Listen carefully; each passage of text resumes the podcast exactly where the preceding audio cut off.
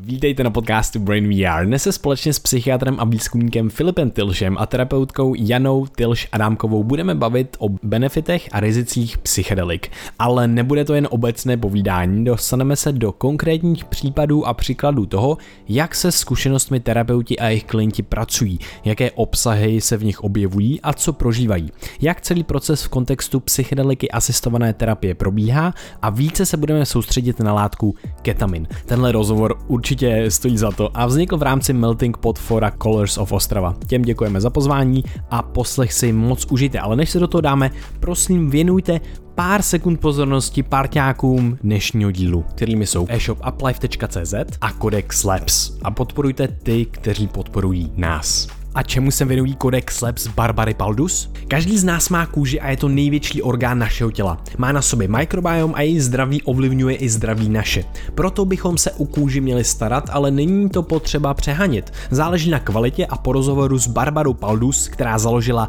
Codex Labs, jsme se rozhodli s nimi spolupracovat.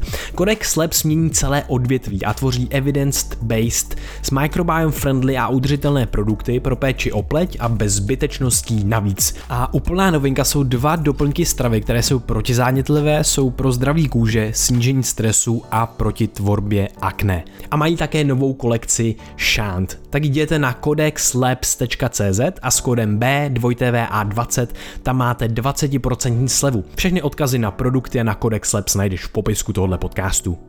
No a uplife.cz je e-shop, kde děláme kurátory produktů, takže to, co tam najdete, víte, že je kvalitní. Soustředí se na ty nejlepší doplňky v rámci dlouhověkosti, celkového zdraví a energie. A najdete u nás velmi kvalitní omega-3 masní kyseliny, na který jsme dělali s Krištofem fakt dlouhý eh, průzkum a rešerši a má ty nejlepší certifikace, je to Norsan. Nebo tam najdete velmi kvalitní NMN od Nutriopu, berberin, ale i resveratrol, pterostilben z borůvek, kvercetin, lipozomální vitamíny a medicinální hobbytí nejlepší kvality e, z finských lesů. Najdeš tam taky naše vlastní produkty Brain VR Mind, mix pro mozek a mysl, nebo třeba Brain VR Cordyceps, naši oblíbenou medicinální houbu. Zadej kód B2TVA pro 10% slevu na vybrané produkty na webu uplife.cz. Všechny odkazy najdeš v popisku tohoto podcastu.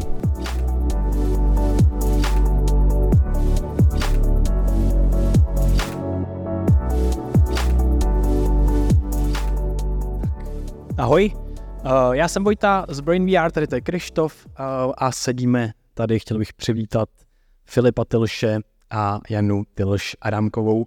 Vítejte na stage, trošku vás krátce představím, kdybyste k tomu měli nějaký doplnění, tak určitě doplňujte.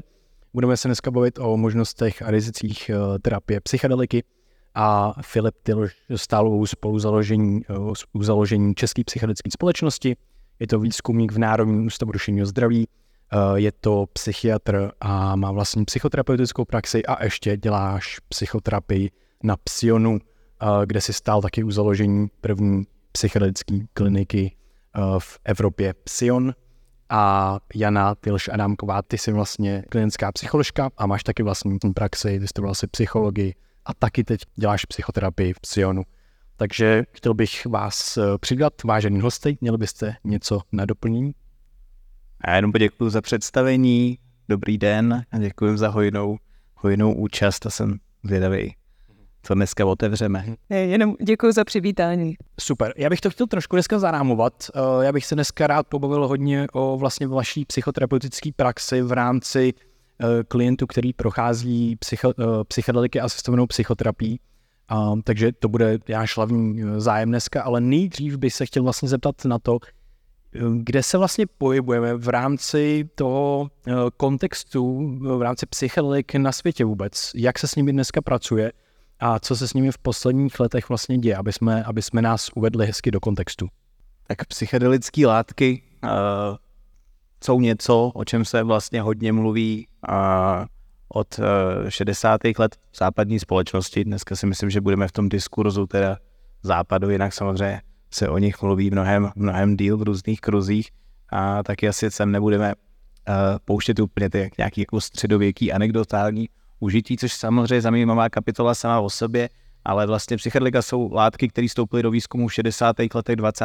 století v různých evropských zemích, potom vlastně došlo k jejich plošnému zákazu celosvětově, poté ten výzkum hodně přelonul do Ameriky, hodně důležitý v tom je vlastně objev LSD a pak před sebou vlastně máme, za sebou máme momentálně éru, uh, která trvala prostě skoro 50 let, vlastně kdy ten výzkum jako nebyl legální, uh, zejména výzkum na lidských, lidských subjektech, nebo respektive v rámci tzv. klinických hodnoceních byl povolený u nás v České republice od roku 2014 v jedné velmi specifické studii, uh, který, který jsem byl taky účastný od začátku, ale potom uh, vlastně teď přichází doba vlastně, který říká psychedelická renesance od roku 2000 vlastně 8 se to datuje, ještě trošičku jako liší. A uh, to je doba vlastně, kdy se o psychedelika začínají zajímat uh, různí, různí investoři, kdy vlastně do toho vstupuje vlastně uh, svět peněz, zároveň uh, je to doba vlastně krize psychofarmakologie, krize vlastně hm, léčby v duševní v oblasti poruch vlastně duševních, duševním zdraví, takže je to téma, který je velmi, velmi aktuální, si myslím, takže si nějak takhle v kostce.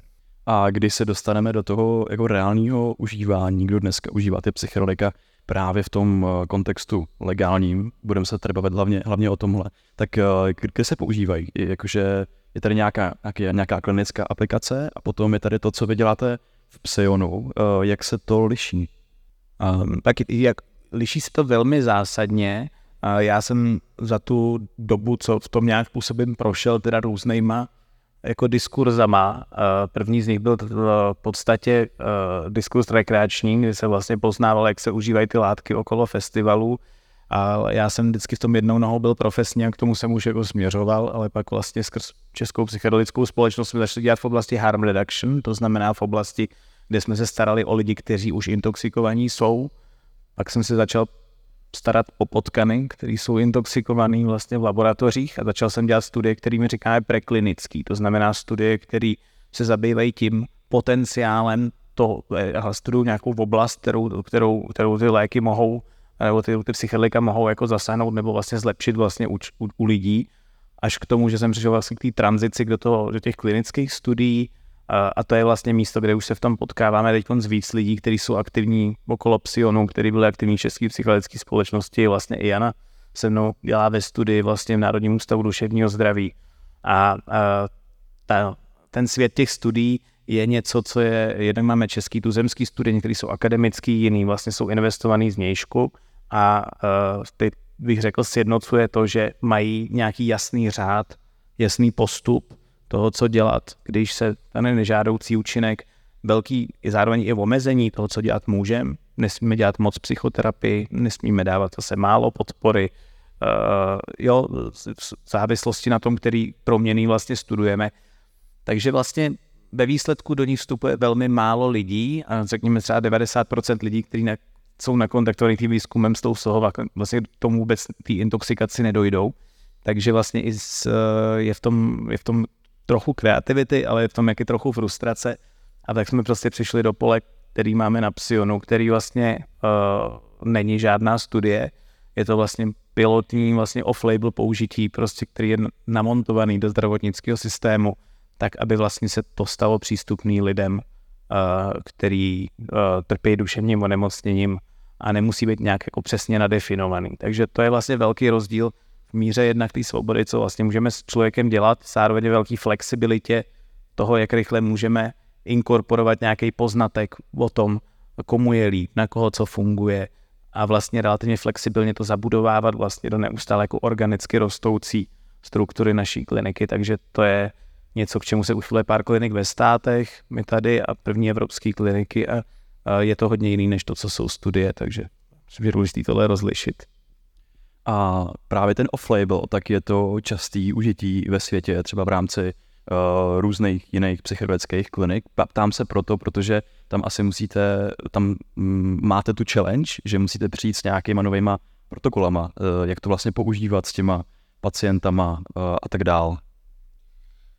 No to možná trošičku víc jako challenge vypadá, ale když se koukneme, vlastně trošičku odkryjeme tu pokličku třeba české psychiatrie, klinický, jak funguje, ale funguje to ve světě podobně v Čechách, bych ještě jakoby hodně, tak vlastně ono off-label, to znamená mimo doporučený lékařský postupy, používáme vlastně spoustu věcí. Například, protože jsme svázaný s farmaceutickými společnostmi, které otestují nějaký lék, nějaký indikaci, pak se najednou zjistí, že to funguje ještě někde jinde, ale vy to tomu pacientovi nesmíte dát, ale není to hrazený, nebo musíte argumentovat jako ten problém, že to dáváte někomu jako vlastně jinak. Takže jakoby já i vlastně v té krátký psychiatrický dráze, relativně krátký a pracuji jako psychiatr v podstatě 11 let, eh, tak eh, za tu dobu jsem použil spoustu krát různé věci off-label a vůbec to nebyly psychedelika, takže řekl bych, že se z toho stává takový jako eh, celkem úzus hmm.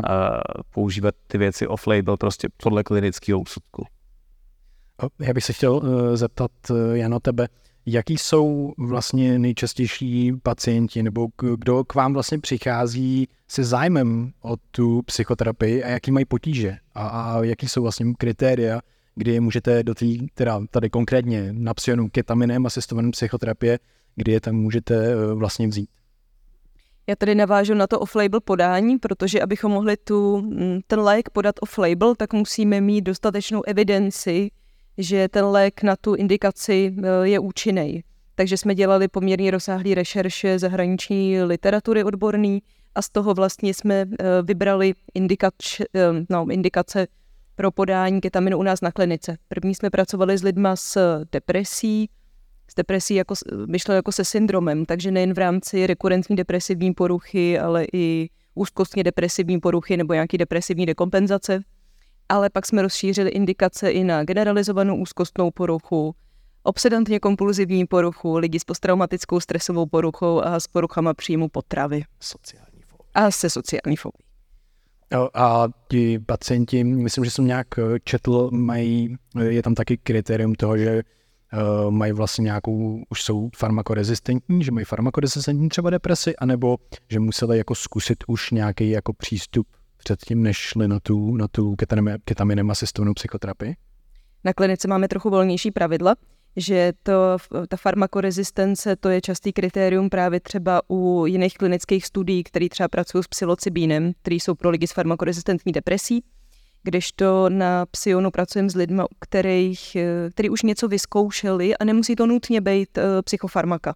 Jo, třeba chodili do psychoterapie dostatečně dlouho a dostali se do nějakého bodu, za který už úplně je to nepouští a vlastně to je moment, kdy k nám přicházejí. Když jde o to duševní zdraví, tak eh, jaký výhody skýtá právě ta psychedelika asistovaná terapie oproti, oproti dalším metodám, jak přistupujeme k nějakým duševním poruchám? Co jsou jejich výhody a naopak ty rizika? Široká otázka. Tak si na ní zkusíme vyřádit nějak oba asi. Já věřím, že tam nás napadne jako spoustu věcí, a taky spoustu nevýhod. Tak nevím, proč mi první naskakují ty nevýhody. To je z povolání. Je, je to drahý, trvá to dlouho, jde to na dřeň někdy. A uh, je to taky hodně emočně náročný i třeba pro naše zaměstnance vlastně. Já myslím si, že jako uh, emočně náročný třeba na psychohygienu našich terapeutů, na nějakou časovou plochu, kdy musím mluvit o tom, co zažívají, na silné emoce, které klienty provázejí, na uh, na to, že vlastně je tam velký průtok těch pacientů, takže vlastně je to rychlý navázání vztahu a poměrně hluboký otevření se a rychlý loučení. Takže to jsou všechno nevýhody a ty výhody z nich plynou trošičku, když o tom mluvím jako z toho jako na druhé straně. No, jako je to, uh, za, za, mě je to především léčba, která ne vždycky je, ale minimálně se snaží být kauzální a jít vlastně k příčinám toho onemocnění.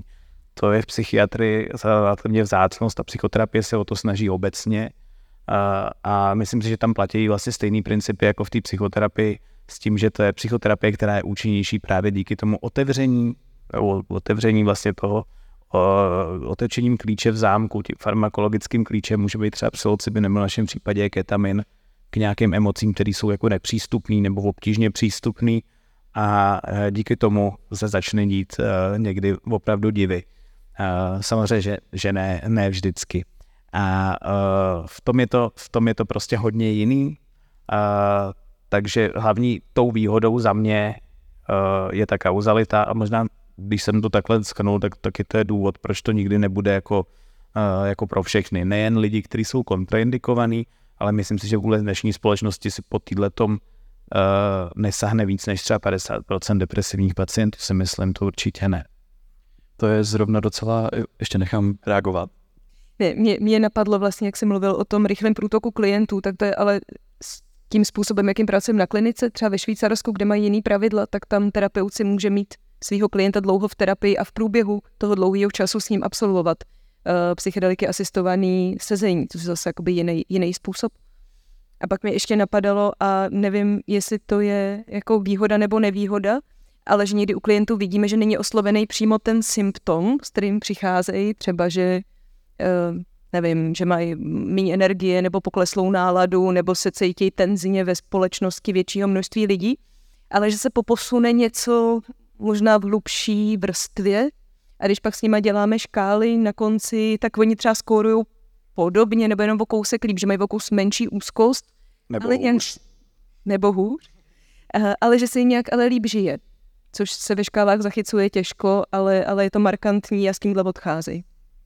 Ale to je zrovna zajímavý téma, že to, že to není pro každýho. Uh, ta práce s tím klientem, tak uh, máte tam nějaký jako univerzální protokol, anebo musíte s každým tím klientem, jak tam probíhají vlastně ty sezení, nějaká ta příprava na tu konkrétní terapii z psychedelika, z, z, psychi, z psychedeliky, musíte se nějakým specifickým způsobem ladit právě na toho klienta? Jo, tak uh, mě napadá, jak to uchopit, možná to je taková jako cesta klienta vlastně, když to na kterou se ptáš. A já možná je to zahájím, protože to, uh, často reprezentuju to, to, co dělám na, na Psionu, jsou mimo jiný uh, ta supervize té ambulance, že, že vlastně vedu ty konzília, kdy vlastně jako určujeme a rozhodujeme se, komu to dáme a komu to nedáme. A, takže vlastně ta cesta vypadá tím způsobem, že vlastně za prvý a, je to vlastně poměrně komplikovaný systém. Za prvý mi toho klienta, když nás nakontaktuje přes webový formulář, tak vlastně a, nejdřív chceme vidět vlastně o koho jde a zjistit, jestli se potkávají ty jeho očekávání s tím, co my nabízíme. A na to máme nějaký online kontakt s tím klientem. A další důvod, proč je ten kontakt vlastně online, je, protože máme spát celou republiku, vlastně potenciálně i spoustu lidí vlastně z Evropy, takže spoustu mezinárodní, takže aby na nás, za náma klient nemusel jezdit na psychiatrické vyšetření, kde třeba zjistí, že vhodnej není, takže máme nějaký online kontakt s ním.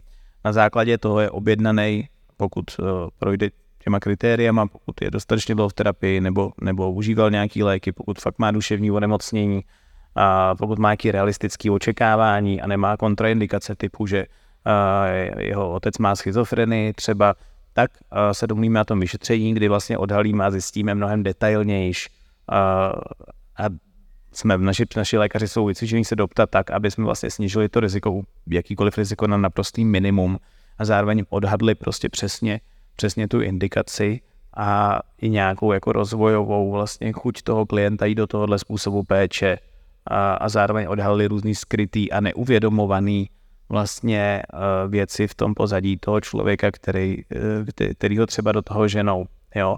Mnohdy potřebujeme nějakou delší časovou plochu, třeba nějaké vyšetření, psychologické vyšetření, EEG, nebo potřebujeme člověka prostě vidět jenom v nějakém jako delší časový ploše, takže si ho pozveme na kontrolu a bereme ho vlastně si v té ambulanci, takže vlastně standardní jako psychiatrické ambulanci a péči teprve když nazraje ten správný čas, tak dáme zelenou. V tu chvíli vlastně přichází, uh, přichází terapeut na řadu.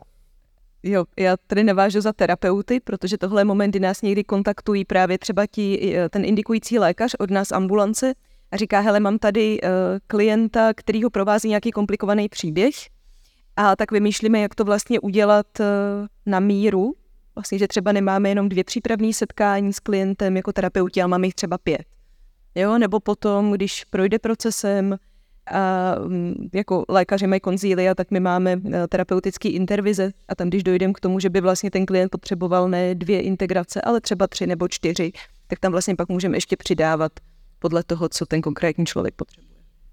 Ještě pár jsem ne- nedodal důležitou věc, uh, co udělá ten doktor poslední té ambulanci, že kromě toho, že samozřejmě podepíše informovaný souhlas a nejen podepíše, ale informovaný souhlas je o tom, že skutečně informuje pacienta, takže naši lékař na tom je vyrazenou plochu zhruba 30 minut, který jakoby vysvětlí velmi komplexně, prostě jak ketamin funguje, co je a není možný, na co se připravit a, a jaký jsou nežádoucí účinky, tak taky udělá individuální plán vysazení léku, který je přechodný ve chvíli, kdy člověk léky bere, ne všichni naši klienti berou léky, ale když je bere, tak uh, je podle takzvaných jakoby uh, vlastně poločasů, kdy oni jsou v krvi, vysadíme potřebný počet dní dopředu a zároveň se nesnažíme to nějak protahovat, aby se klient vlastně nepropadl a potom ketaminu se ty léky vlastně vracejí někdy stejně, někdy v nějaký změněný podobě zpátky. Jo. Takže není to jako takový to eh, souhlas s užitím a podmínkami jako na internetu, který proskrulujete a propliknete, že jo? Snažíme se to dělat právě tak, že neskrolujeme. Naše informované souhlasy jsou velmi jednoduchý a nemají tolik stránek, jako kolik mají jiný informovaný souhlasy a příbalový letáky na všechno. A snažíme se naše klienty fakt jako províst tím, tím co je podstatné. A, kdy, mm, a potom teda vlastně přichází ještě ta hodně důležitá část, která se občas možná trošku, trošičku opomíná. Eh, já jsem teda třeba, řeknu pří, příklad, projdu tou terapii a tak dále, ale potom nachází to integrační období, kde vlastně se teprve ukazuje, zaintegrovají se možná nějaký ty uvědomění a ty vledy a ty prožitky, co člověk zažije. A, a jestli to je teda o těch, eh, o těch prožitcích, co si člověk eh, zažije, anebo jestli tam jsou i nějaký další třeba jako biologické efekty toho ketaminu na základě třeba, nevím, snížení zánětu nebo něco podobného. Uh, tak uh, možná teď trošku přesahujeme do, do, přeskakujeme do té fáze, co teda vlastně bude potom, uh, ale proč ne vlastně, pokud bych se možná ještě vrátil, co teda vlastně přímo obnáší uh, ta terapie vlastně, co se tam teda děje při tom sezení. A uh, to, co se děje uh, potom a z čeho člověk může profitovat, má jako několik rozměrů a jsou k tomu různý přístupy. U nás na Psionu k tomu jdeme opravdu fenomenologicky, v tom, to znamená, koukáme se na to, co se děje vlastně v průběhu té zkušenosti a říkáme, že ten obsah je vlastně relevantní. Jsme psychoterapeuticky zaměřená klinika, takže se fakt soustředíme na to, co se člověku v průběhu toho sezení děje. Nicméně, uh, zhruba v roce 2010 vlastně byl pojmenovaný vlastně v kontextu psychedelic fenomén, který mu se říká afterglow, což je uh, nějaký jako do, do, záření nebo dosvícení, který ještě probíhá vlastně po té zkušenosti. A je to zase zásadní rozdíl oproti tomu, co se dělo okolo psychedelik v 60. letech. A sice, kdy se soustředí vlastně hlavně na ten obsah té zkušenosti. Nás zajímá ten obsah, ale víme, že je relevantní z hlediska toho afterglow, toho, co se děje potom. Uh, ta soustředění na ty integrace, na to, co se děje potom, je vlastně relativně nový v tom smyslu, že dřív se řešila hlavně bezpečnost, ale teď se řeší samozřejmě bezpečnost taky, ale zároveň my víme, že v tom mozku je něco jinak, což víme díky tomu, že jsme to změřili pomocí novějších neurozobrazovacích metod, hlavně magnetoencefalografie, funkční magnetické rezonance a vyšších jako metod analýz, prostě high density EEG. Takže díky tomu my už jsme se dneska vlastně dost jistý, že v tom mozku je něco jinak, je tam něco podobně jako v mozku třeba dítěte, když se ještě může učit jako jazyky, ten mozek je plastičtější, formovatelnější. My říkáme, že to je terapeutický okno pro tu terapii, kterou vlastně míříme do tohohle toho období. V průběhu toho afterglow se můžou dít prostě různé věci. Člověk je citlivější, je vulnerabilnější, je taky flexibilnější a podle toho se taky musí nějak jako zařídit. Ne každý klient tohle to dobře zvládne a proto ho k tomu vedeme taky těma uh, přípravama a integracema.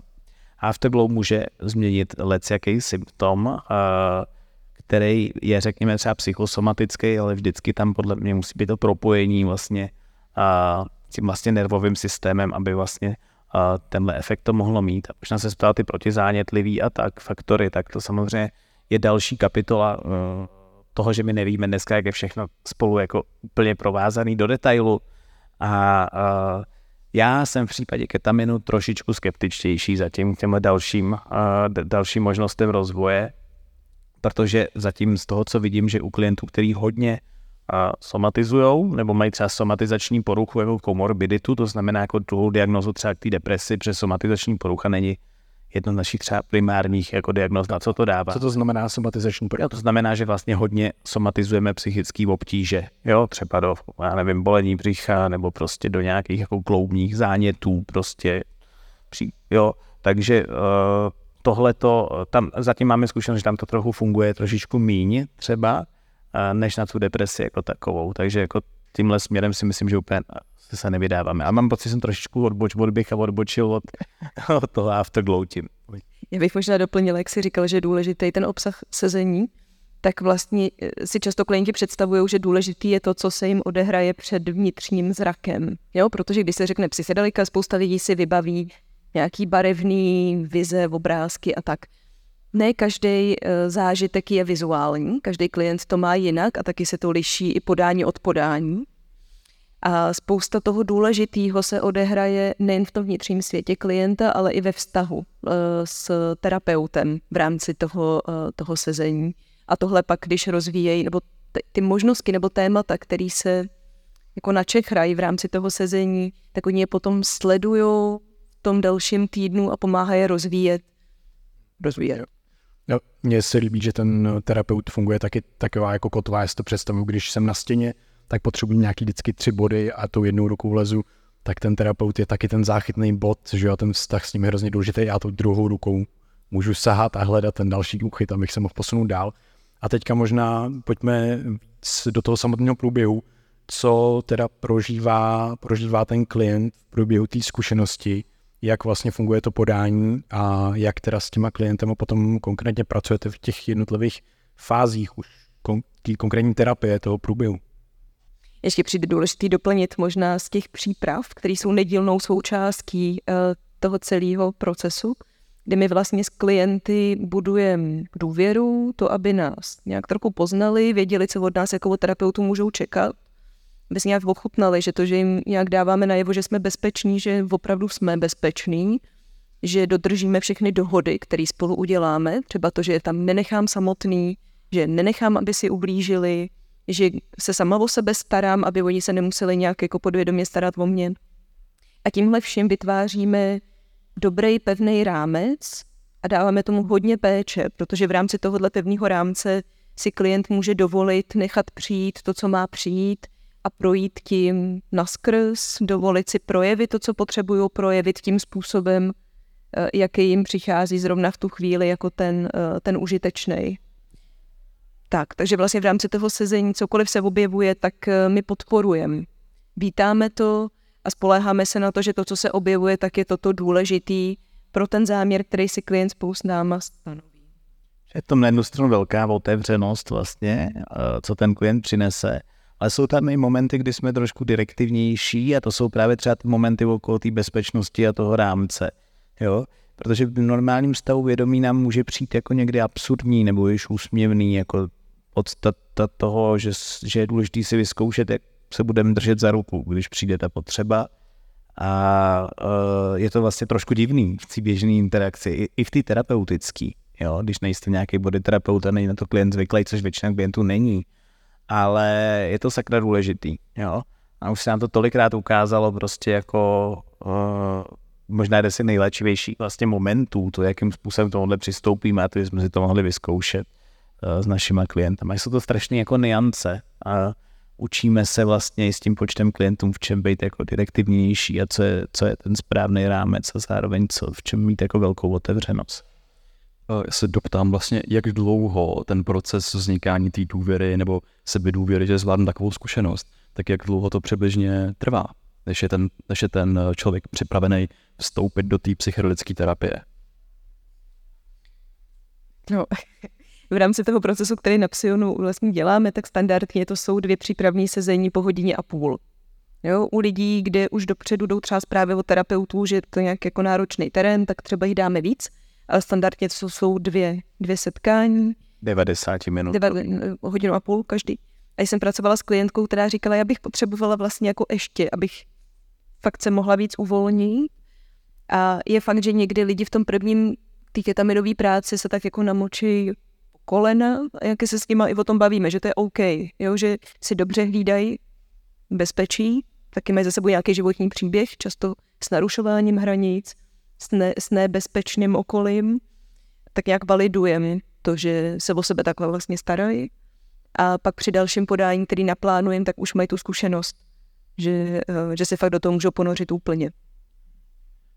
My jsme vlastně hodně za tu dobu, co v tom kontextu pracujeme, posunuli se z toho soustředí pouze na jednu nějakou zkušenost, která je průlomová, s tím, že nevylučujeme druhou, ale zase chceme, aby byla co nejvíc průlomová, aby jsme hodně soustředili k tomu, že ustupujeme od té důležitosti, kterou na to kladem, což dává větší otevřenost.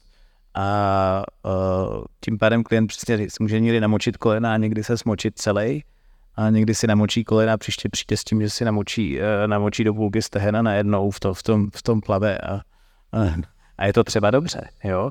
Takže uh, je to dost nevyspytatelný, je to hodně Možná se důležitý říct, že jsme hodně opatrní u lidí s traumatem, s PTSD. Vlastně tam už na začátku pracujeme s rovnou dvěma zkušenostmi.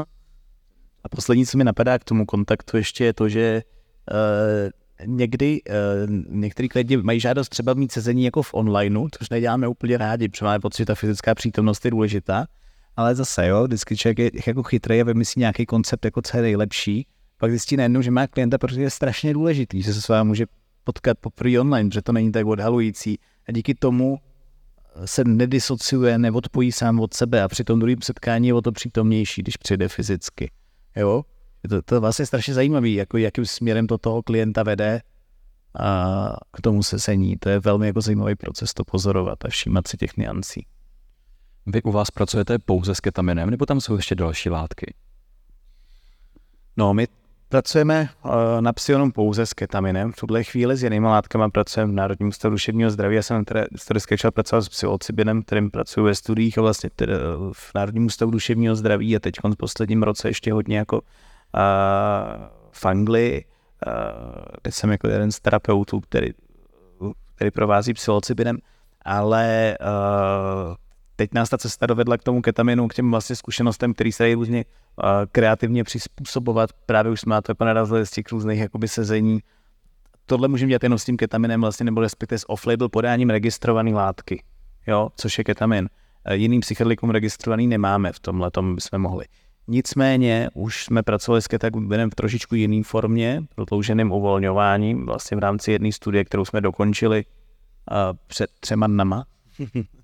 úspěšně, což je první studie, kterou Psion provedl a další nás čeká, vlastně a v ní budeme používat 5 od DMT. To je velký krok. Gratulujeme ke studii. Gratulujeme. A ty jsi tady zmínil průlomovou zkušenost. Tak uh, ketamin, psilocybin, DMT, oni se všichni lišej tou povahou, jak, jakou ovlivňují lidský mozek, lidskou mysl, předpokládám. Tak uh, mohli bychom zabřednout právě do, do ketaminu. Tak uh, to se dá říct asi hodně různých příběhů. Já začnu. Já jsem se s ketaminem poprvé setkal na medicíně ve čtvrtém ročníku, kdy vlastně jsem ho dostal nitrožilně. To je jediná látka, kterou jsem dostal nitrožilně. Hnedko ketamin. Takže to bylo velký překvapení, protože to trvá zhruba 4 sekundy, než jste vlastně v tom plně rozvinutém psychedelickém stavu, když se spustí ta infuzní pumpa pak jsem se s ním takhle setkával vlastně i s svýma pacientama, vlastně, s kterými jsem pracoval off-label v Národním ústavu duševního zdraví, ještě psychiatrickém centru Praha předtím, kdy jsem provedl, nevím, řádově deset, deset třeba klientů fakt z rezistentní depresí a viděl jsem ten zázrak, který to dělá, který bohužel byl přechodný. A od té doby si spoustu lidí lámalo hlavu, jak tenhle efekt jako prodloužit. A to, co se nám teď vlastně ukazuje, že jako na to máme už i data vlastně, že když se to kombinuje s tou psychoterapií u, u pacientů teda s depresí, tak vlastně je tam efekt ještě po 30 dnech. Takže nás to začalo jako velmi zajímat, co je to teda za ten puls, ne, který je samozřejmě puls i neuroplasticity, ale zároveň puls nějakého psychologicky relevantního obsahu, začali jsme se na to koukat díl. Ketamin je disociativní anestetikum, což jako definuje vlastně tu jeho funkci a fenomenologii, který není, že nemá třeba tak jako živý, barevný, přírodně laděný vize, ale samozřejmě někdy třeba má, záleží hodně na kontextu, ale v té úplné obecnosti, kdybych to zprůměroval, tak ketamin minimálně v té první zkušenosti často evokuje vize, které jsou spíš jako neživý přírody, nebo nějakých, uh, hodně popisují lidi různý, já nevím, třeba chrámové lodě, zmrzlou krajinu, tunely se objevují častěji. Vesmír, vesmír vesmír, vesmír, průlety vesmírem. Myslím, že to, co tady vidíte tady okolo na tom festivale, tak je takový docela ketaminový zrovna. Aha. Takže eh, jo, to, tohle byly i naše představy, které jsme do toho vstupovali, ale ty, ty, ty vize jsou tak strašně jako různorodý, některý pacienti vůbec nemají vizuální zkušenost a, a prostě jako dokonce je zajímavý pozorovat tu kinetiku, to, jak se to jako rozvíjí první, druhá, třetí zkušenost u některých klientů typicky, který mají třeba vztahový obtíže, jde opravdu z těch třeba ledových, surových vizí do vlastně vizí, které jsou uh, organičtější, řekněme. Jo, že, že to jde třeba pozorovat i v tomhle jako vlastně seriálním obraze, což koreluje potom s tím, jak blízko u něj můžete sedět, jo, protože on si vás pozve potom blíž, nebo začne žádat dotek třeba až při třetím sezení. Takže tyhle věci jsou jako hodně provázané, takže tím bych to takhle vykopnul. No ano, možná mě doplním, máš určitě mnohem víc příběhů, protože Jana provází vlastně každý týden, je tam je novou zkušeností, já už jsem a v tom, nejsem zrovna v ketaminu v té každodenní praxi tak hluboce ponořený teď po posledních dnech. Ty jsi mluvil hodně o tom vizuálním, ale dost klienti zažívají, že se uvolňují staré emoce zasutý, které souvisejí vlastně s tím, co v současné chvíli prožívají. Um, taky jako hodně třeba očistného pláče nebo vzteku, co bylo zajímavé, protože když jsme si představovali a ty první zkušenosti byly, že klient eh, teda vypil ketamin, lehnul si se sluchátkama s hudbou, se skýnítkami na oči a ležel a za nějakou tu hodinu, hodinu a půl se teda začal probírat. Ale pak u spousty klientů začaly poměrně intenzivní tělové procesy, jo, se spoustou pohybu, s vybíjením tělového náboje, s potřebou se pohybovat, vyjadřovat se, eh, pohybem, zvukem, který plynul, plynul na dechu, byl hodně důležitý.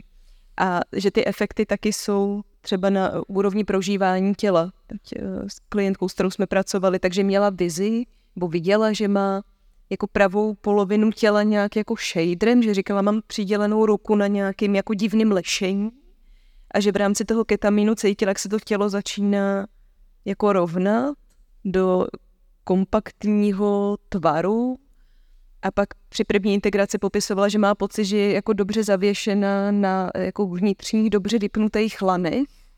A že v rámci toho afterglow měla mnohem větší citlivost ke svýmu tělu a byla schopná tyhle ty lana jako si poštelovávat, tak aby její tělo velmi dobře drželo, drželo bez úsilí. Říkala, že má mnohem víc energie, že se mnohem s nás pohybuje a je to klientka, která má za sebou poměrně mm, jako, jako ne, nehezký zacházení s jejím tělem v, ro, v rodině, jako uh, intruzivním chováním a měla pocit, že hodně uniká energie z těla a že teď najednou prožívá, že to tělo jako dobře ohraničený, že dobře drží a, a může s ním být v kontaktu, což předtím 20 let nebyla schopna. K tomu napadá, jo, že vlastně to, uh, to, jak říkáš, to tělo dobře drží, jo, že to vlastně tady je spoustu vlastně mýtů o tom, co ten ketamin dělá a co z toho je nežádoucí účinek, jako vlastně ještě z toho roku 2000, když se řešili ty antidepresivní účinky. A to, to, že tělo dobře drží, je vlastně klaster příznaků, který psychiatři říkají katatonie, to znamená setrvávání v nástavách, jo, že vlastně uh, tenhle pacientu experimentálně ketamin, tak zůstala mu ruka takhle a po 20 minutách s ní udělal takhle, jo. A uh, přitom to nevynal, nevynaložila to vůbec žádnou energii. Hodně je to vidět právě s tím rychlým užití jako vyšší dávky, právě při těch intravenózních, nebo tak fungují některé kliniky ve státech, že vás to vlastně vymrští do tohoto stavu. Někdy to vidíme u našich klientů, spíš výjimečně, ku podivu, není to úplně jako pravidlem, jako při tom rychlém nástupu, ale vlastně podstata toho, jako ta terapeutická, je to tělo nějak dobře drží minimální energii, což si jde vlastně dost užít a může mít jako velmi terapeutický, terapeutický jako účinek. Dalším jakoby typický příznakem, který je klastrovaný jako patologický, psychiatrii běžně je disociace, která samozřejmě existuje i fyziologická disociace, třeba když řídíme auto a s někým si povídáme, tak se rozpojí psychický moduly a každý dělá něco jiného. Ten ketamin tu dělá tu disociaci někdy fakt jako až na kost, prostě až na dřeň. Disociuje postupně, si procházíme vlastně díky tomu, že ten nástup je někdy postupný, ale při tom perodálním podání, postupně odpojeme jeden ten modul psychický za druhým, jo, a už odpojíme a někdy odpojíme modul tělo třeba, jo, a potom jsme v tunelu nebo nad svým tělem, jo, a takže to jsou ty lepší, všechno to je jakoby forma disociace. A už my si uvědomujeme, že ve chvíli říkáme, tak nebudeme dělat disociaci tady klientovi, který disociuje nějaký trauma třeba. A jsem říkal, proč to chcete používat na PTSD? No ale uvidíme spoustu kolegů po Americe, ty, kteří ty hlubší práce to používají, protože my vlastně, uh, jednak když ty, co disociujeme, tak my to potom taky asociujeme, protože ten klient se vrací zpátky. A to je velmi zajímavý moment, když si klient může říkat, co si vlastně z těch vztahů a věcí, psychických modulů, co se vlastně děje, když se to napojuje, co z toho si nechám, co z toho už nepotřebuju, co z toho mi překáží. Jo. Další věc, že ta disociace třeba u toho traumatu je samozřejmě jako dobrou obranou, protože by to bylo příliš zahlcující jinak. To znamená, my s tím ketaminem můžeme disociovat a třeba jenom emoce, třeba těžké emoce. A to, že se někam na chvíli odložíme, oni se za chvíli vrátí, jo, nebo je můžeme zavolat zpátky, když s tím můžeme terapeuticky pracovat. To znamená, otvírá to neuvěřitelnou plejádu možností, které nejsou v normální terapii jako možný díky nežádoucím účinkům. Jo? Dá se, dá se popsat to, co takový člověk, který se vrací ze zkušenosti, skládá se dohromady, tak co se z toho bere? Právě třeba, když se tam pracuje s těma, s těma emocema, tak uh, je tam nějaká ta zkušenost, tady probíhá ta disociace, já tam odpojuju ty moduly, tak co si z toho potom beru, co potom můžu jako verbalizovat, právě třeba v těch metaforách?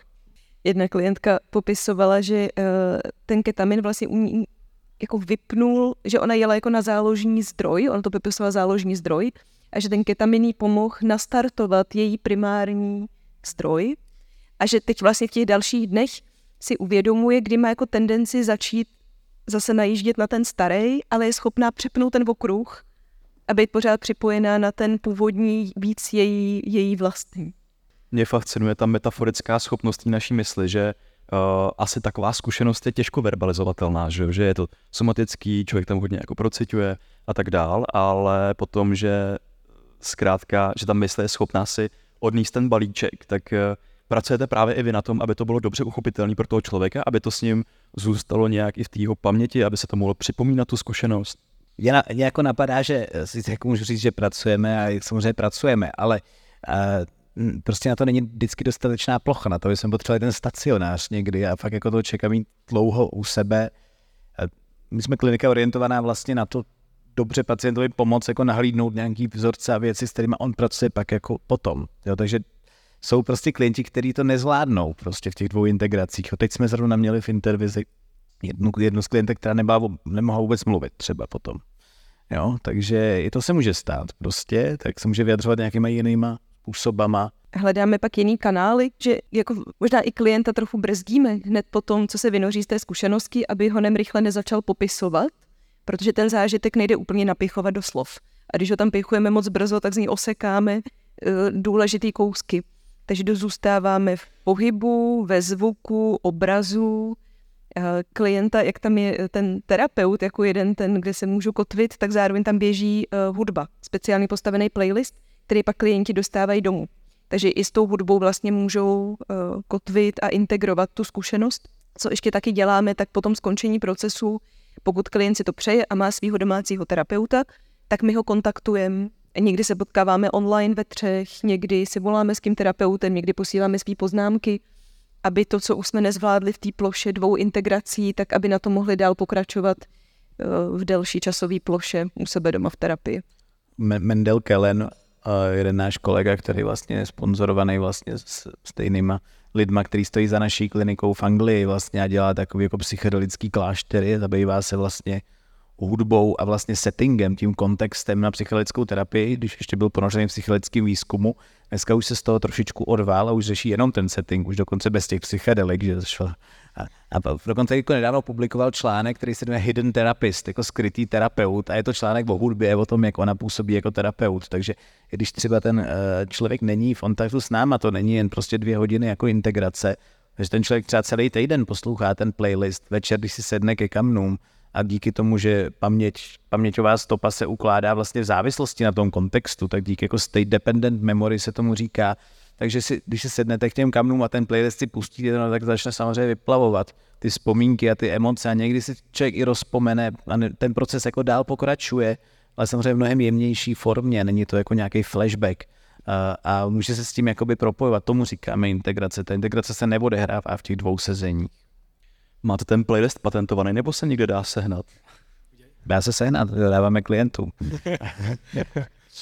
uh, já jsem se chtěl zeptat, když přemýšlím o té samotné zkušenosti a teda vlastně mm, odpojování těch modulů a možná nějaký dekonceptualizaci, je to, můžeš to představit tak, že teda jdu vlastně hloubš, jako kdybych od, odlamoval, odlupoval cibuli a šel víc k podstatě toho mýho jako bytí, že, že ta moje zkušenost obsahuje spoustu úrovní, že jo. Tak jestli, že ty, ty koncepty, které tam furt mám a tam moje, moje hlava mi je vnucuje, můžu tím ketaminem trošičku to vnucování jako kdyby potlačit a, a, a jít teda hloubš tímhle způsobem?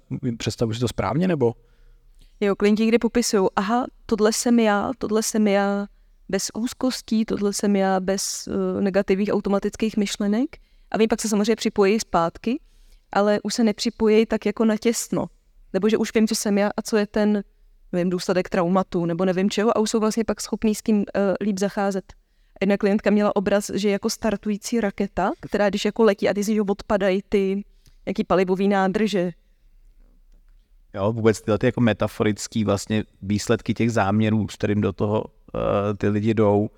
Tohle je vlastně možná ten proces, jako který byl při tom s tou raketou, že jo, to nebylo v záměru, ale když si to kladou vlastně do záměru, když se jako dobře ptáme, pracoval s klientem, který chtěl odstrojit vánoční stromeček, jo, což vlastně byla jako metafora jeho samotného, na kterým navěšeno spoustu věcí, vztahu, práce ve firmě, jo, že vlastně a, a skutečně to jako odstrojoval po, po takových jako klastrech a připomíná mi to, to, to co říkáš, vlastně volupování těch slupek. Ale ne, zase si to nelze představovat tak, že ten terapeut tam s váma sedí a říká tak a další vrstva, jo, nebo že vás do toho nějak tlačí. To, tohle se nestane vždycky, zdaleka ne vždycky a uh, někdy klient odloupne jednu vrstvu a pak najednou odloupne deset dalších při druhém sezení, jo, a, a jako je to dost nevyspytatelný a závislý na prostě spoustu věcí, kterým ještě jako nerozumíme taky, jako e, e, jak, ma, jak moc jako hluboko. Já bych tady ještě rád citoval v tomhle místě jednu teda trošku šílenost a to je, a, a to je vlastně Diamonds from Heaven, vlastně knížka, kterou asi znáte, že jo, od tom, od Chrise Bejče, který vlastně popisuje to je univerzitní profesor, emeritní profesor filozofie na jedné uh, americké univerzitě, který vlastně udělal takový coming out vlastně a popisoval prostě jako roky, kdy užíval vlastně LSD někde skrytě ve sklepě se svojí ženou. A tam je hodně dobře vidět, kolik těch vrstev voloupal a taky je tam hodně dobře vidět, že už pak taky byl jako hodně obnažený a neměl to úplně promyšlený s nějakou jako komunik- vlastně integrací do té komunity. A je tam taky hodně vidět to, co dělá, když psychelika jsou ilegální a nemluví se o tom, jaký to vlastně může mít dopad, jak to může být náročný jo, protože vlastně on tomu říkal vlastně uh, suffering for too much God, jo, že vlastně jako uh, jsou vrstvy, do které když se dostanete, tak není snadný se skládat nahoru, ale to tady se bavíme o obrovských dávkách LSD a docela jakoby uh, frekvent, no ne, ne úplně frekventovaný, ale zkušenosti, která jde vlastně po těch schodech jako do hloubky. Takže, takže si myslím, že to má i určitý he, jako meze, který jako ale nikdo neví přesně, kde jsou tomu mě napadá jedno téma, že když teda jako loupeš, loupeš v průběhu let eh, a těch psychologických zkušeností, tak eh, nemůže se tam právě stát eh, jako opak, že naopak, že neloupeš, ale naopak předáváš a může tam vzniknout během těch psychologických zkušeností nějaký třeba bullshit, nějaký něco, že se uzavřu v tom vnímání světa, který zkrátka není relevantní pro ten můj život, pro ten svět kolem. No, já, určitě jo, a my se s tím, jako setkáváme se s tím hodně u rekreačních uživatelů, který nejsou úplně rekreační. Já mu říkám, že vlastně a, že to, je, to není jako ten rekreační diskurs, ale ten psychedelický, který už vlastně je často frčí v té psychedelické komunitě, jako což vidíte třeba na těch festivalech, který vždycky v sobě má nějaký kus seberozvojového aspektu, protože ty lidi se, se zabývají vlastně tím stavem a, a, a zkoumají ho, říkají si, že ho psychonauti. Takže to jsou lidi, kteří přijdou k nám třeba na kliniku jako integrovat tyhle zkušenosti a tam je to jako by velmi zajímavý, protože uh, je vidět, že ty slupky samozřejmě olupujou, ale některý ne úplně, teď je těžký říct jako správným směrem, ale možná dobrým směrem, který je skutečně v souladu s nima. Dostávají se do toho, že uh, třeba obejdou nějakou těžkou emoci uh, a vyřeší tím nějaký kus sebe a je jim jako líp, ale tím, že pak chodí do té terapie, tak uh, dojdou k tomu, že to byla trošku nějaká jako zkratka.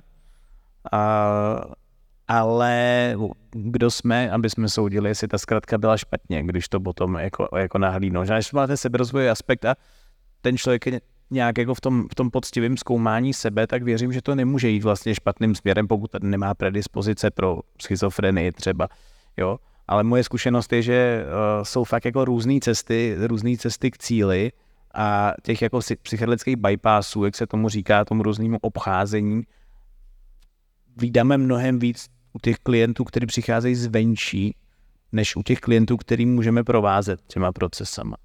Já bych ještě doplnila, že pak fakt důležitý je ten proces integrace. Jo, že to, když člověk má pocit, když bude jednu psychedelickou zkušenost za druhou, že tím něco vyřeší, tak to není úplně pravda. Jo? Že když něco nahlídnu během psychedelické zkušenosti, tak já ale s tímhle náhledem pak potřebuji něco začít dělat ve svým, ve svý přesně rodině, komunitě, ve svém životě, a pak až může být čas na nějakou další zkušenost. Jo, ale že vlastně jenom jednou za druhou spíš obcházím potíž, než abych ji řešila. Někdy ten šamanský diskurs v rámci těch různých ceremonií je skutečně o tom, že tam ty ceremonie jedou za sebou Ale říkám si, v tom je právě taky hodně jiný oproti uh, tomu, že do jaký kultury se to, tohleto integruje. Jo? Šamani ty skutečný mají třeba ceremonie, které jsou každý každý týden, prostě protože je neděle a pijou ayahuasku je s dětma, ale uh, je pro ně je to normální, oni přesně vědí, kam ten zážitek jakoby dát a uspořádat, než uh, nějaká vysoká kadence uh, zkušeností, která jako proč ne, když je ale dobře integrovaná, když tu máme jakoby dobrý, uh, do, dobrý jako důvod, no.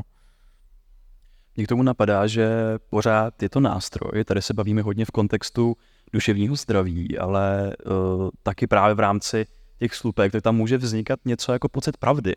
Když člověk se potom jako z těch, uh, teď mluvím asi hodně o tom rekreačním užívání, ale že si z toho může vznít nějaký jako pocity pravdy, ve který, který můžou být v lesčem jako nevyspytatelný, že, že že právě když potom lidi jedou za sebou tu psychologickou zkušenost za, za jednu za druhou, tak potom se můžou uzavřít právě někde, kde třeba není jako cesty zpátky.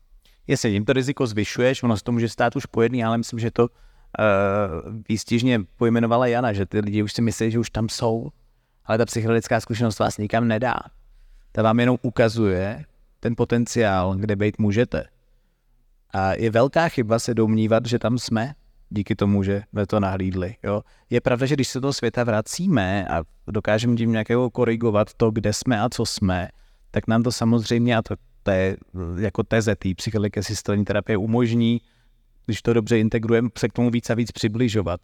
Ale to, co je podle mě ta nejčistší definice toho bypassu, je to, že si myslím, že v té pravdě jsem což ale jako pokud po těch látkách ne, neví, nevíme a nejsou ty informace v té jako komunitě a společnosti, je velmi těžký, protože noetická kvalita, to, že to je reálnější než skutečnost, je jako integrální součástí mystické zkušenosti, což je to, po transformativní zkušenosti, což je vlastně ta uh, velmi silná zkušenost, která vede k těm velkým jako problémům duševního, v oblasti duševního zdraví.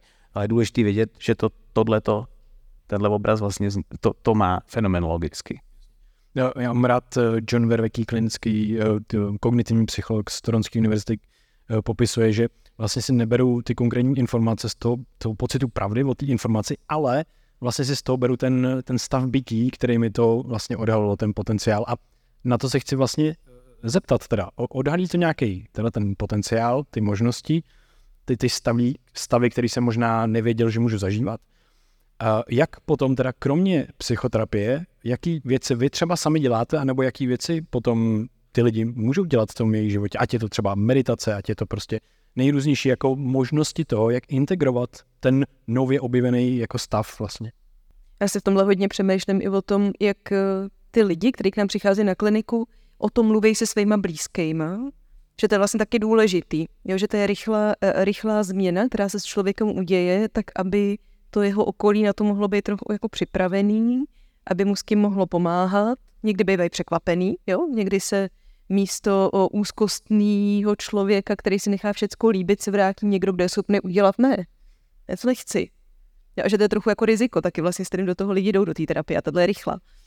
No, tak eh, tohle, tohle je jedna část a pak ty nějaký sebepečující věci, které každý má jinačí. Jo, pro někoho to je hudba, pro někoho pohyb, meditace, eh, hledání komunit, které jsou podobně vyladěný, který řeší podobné věci, možná nějaká angažovanost ve světě?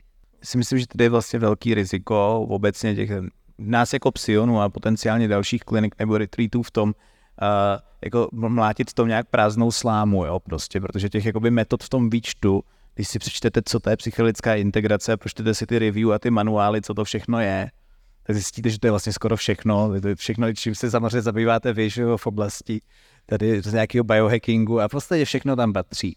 Takže velký riziko, že začnete doporučovat něco, co neumíte dělat, nebo co neděláte nějak jako autenticky. Uh, takže prostě naše, uh, naše metody prostě jsou kriticky závisí na tom, jaký máme terapeuty, kdo co umí. V tom nejjednodušším integrace do komunity a do vztahu si myslím, že extrémně důležitá. To je důvod, proč my říkáme, tak nechoďte sami v ten den ketaminu, přivejte sebou někoho, kdo na vás čeká, nebo kdo přijde hodinu předtím, než to skončí, čeká v čekárně, kdo s váma posedí, kdo, když budete chtít, tak může sedět s náma v té místnosti, když už ta látka odezní, nebo odeznívá, jo, kdo, kdo je nějak pro toho člověka důležitý. S kým to rovnou jako prostě můžeme nějak propojit další forma toho, co nabízíme, je skupinová péče, skupinová terapie, vlastně integrační skupina, to je relativně nový produkt, která absolvovala už první dva běhy s velkým úspěchem, kde vlastně může sdílet tu ketaminovou zkušenost, kterou u nás člověk měl s lidmi, který si se doteďka nezná, ale vlastně to mezi lidským kontaktu je to taky hodně propojující krok do toho světa, který často ty lidi vidějí poprvé a že o tom můžou mluvit. Takže pro nás to tak jako že bazální jakoby nástroje, plus ta hudba, playlisty a já teď asi nevysypu z rukávu žádný speciální metody, protože eh, v mém armamentáriu konkrétně třeba až tak jako nejsou, ale zároveň věřím, že to v lidech trikruje opravdu schopnost si najít tu správnou jakoby metodu, protože jich je strašně moc.